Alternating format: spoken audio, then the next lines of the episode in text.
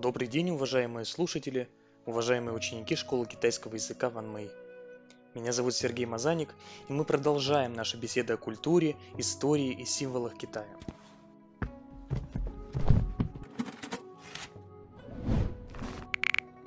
Одним из наиболее ярких и известных символов, ассоциирующихся с Китаем, конечно же, является Великий Шелковый Путь.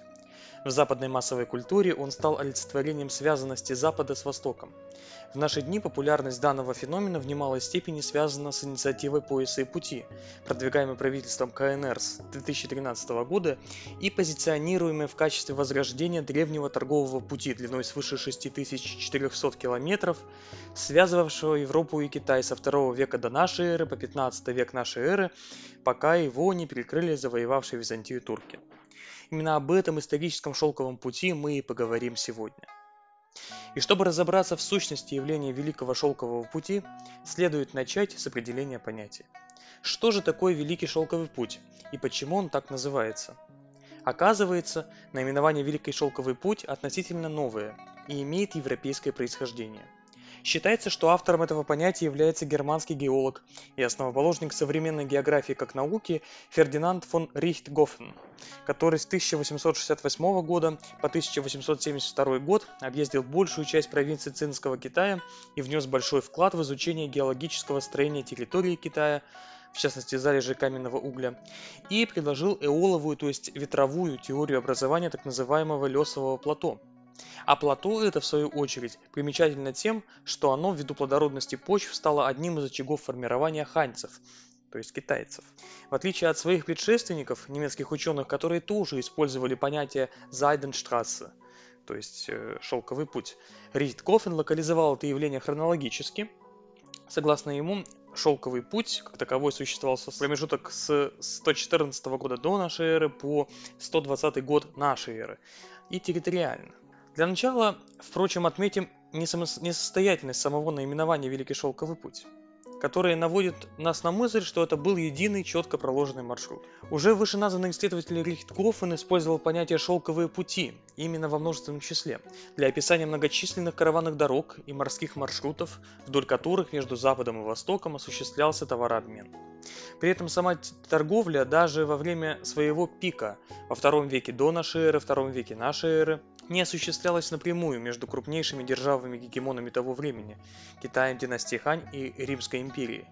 Шелковые пути пролегали по территории и акватории многих стран и владений, Поэтому в торговле между Китаем и Римом было задействовано большое количество посредников, перекупщиков.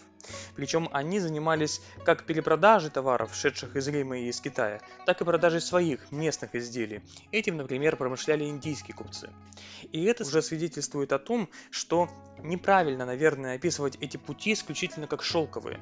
Китай поставлял на Запад шелк, это так, а в дальнейшем также бумагу, фарфор, чай, рис и различные ювелирные изделия.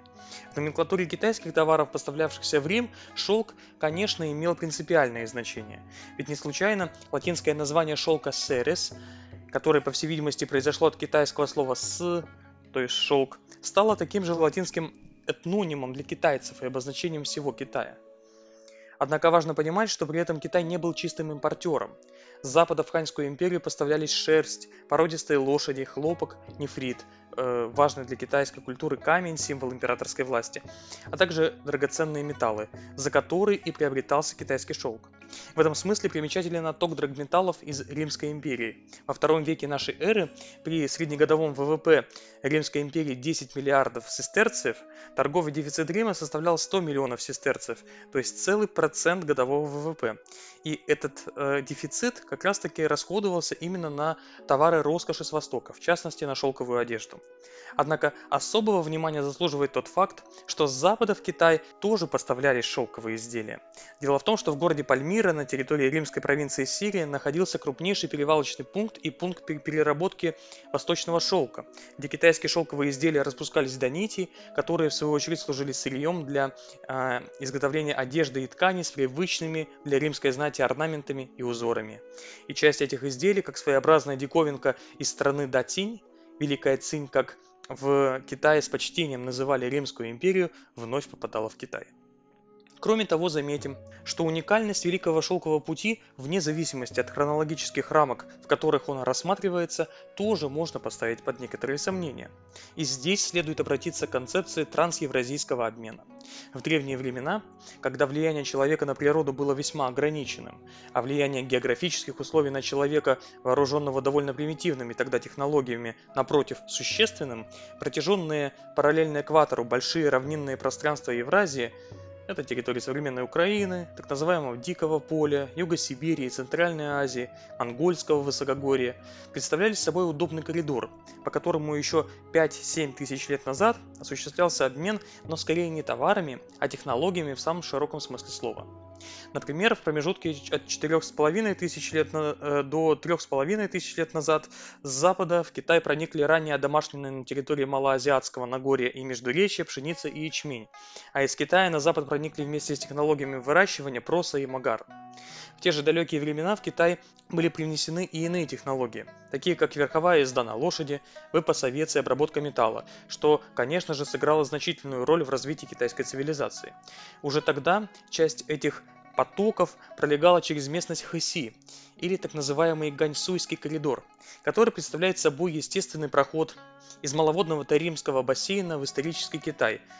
Проход этот шириной от 20 до 100 километров и лежит между горами Циляншань на юге и пустыней Гоби на севере.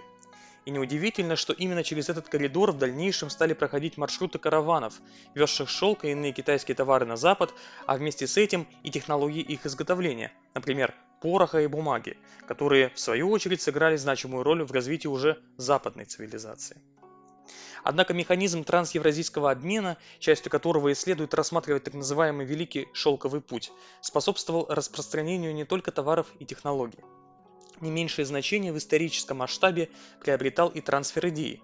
Ведь именно таким образом вместе с торговлей и товарообменом в Китай вначале проник буддизм, а несколько позже, уже при династии Тан в 635 году, и об этом мало кто помнит, христианство несторианского толка.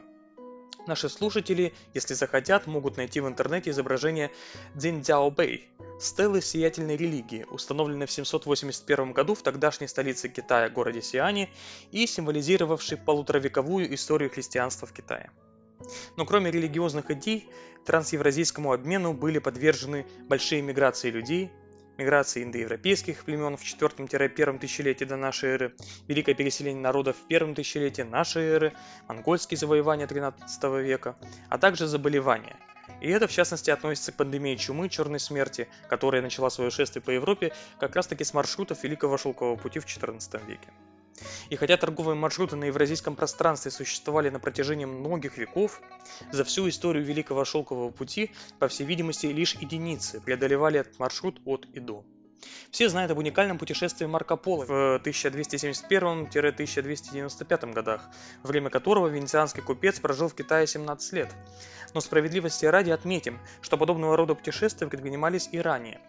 Так, по свидетельству античного картографа Марина Тирского, около сотого года нашей эры состоялась экспедиция купца Меса Титианоса из римской провинции Сирия до столицы империи Хань города Лаяна. А в 166 году туда же прибыло посольство, отправленное римским императором Антонином Пием. А еще ранее, в эпоху правления Октавиана Августа, к его двору, по сообщениям историка Луция Аннея Флора, прибыло китайское посольство. Итак, мы обрисовали в максимально общих чертах, что представлял собой Великий Шелковый Путь. И, как подтвердят наши слушатели, пришли к выводу о сложности и многослойности этого явления, которое, будучи тесно связанным с историей Китая как такового, так или иначе затрагивало судьбы жителей большинства народов всей Евразии. Но история и культура Китая по-прежнему хранят множество загадок. Как именно изготавливается китайский шелк? В чем значимость нефрита для китайской культуры? Где, когда и как вообще стали формироваться ханьцы как народность? Какие религии существовали и существуют в Китае? И что такое культ предков для китайцев? Эти и другие вопросы, уважаемые слушатели, мы обсудим в следующих выпусках. Ну а пока мы с вами прощаемся. До скорых встреч!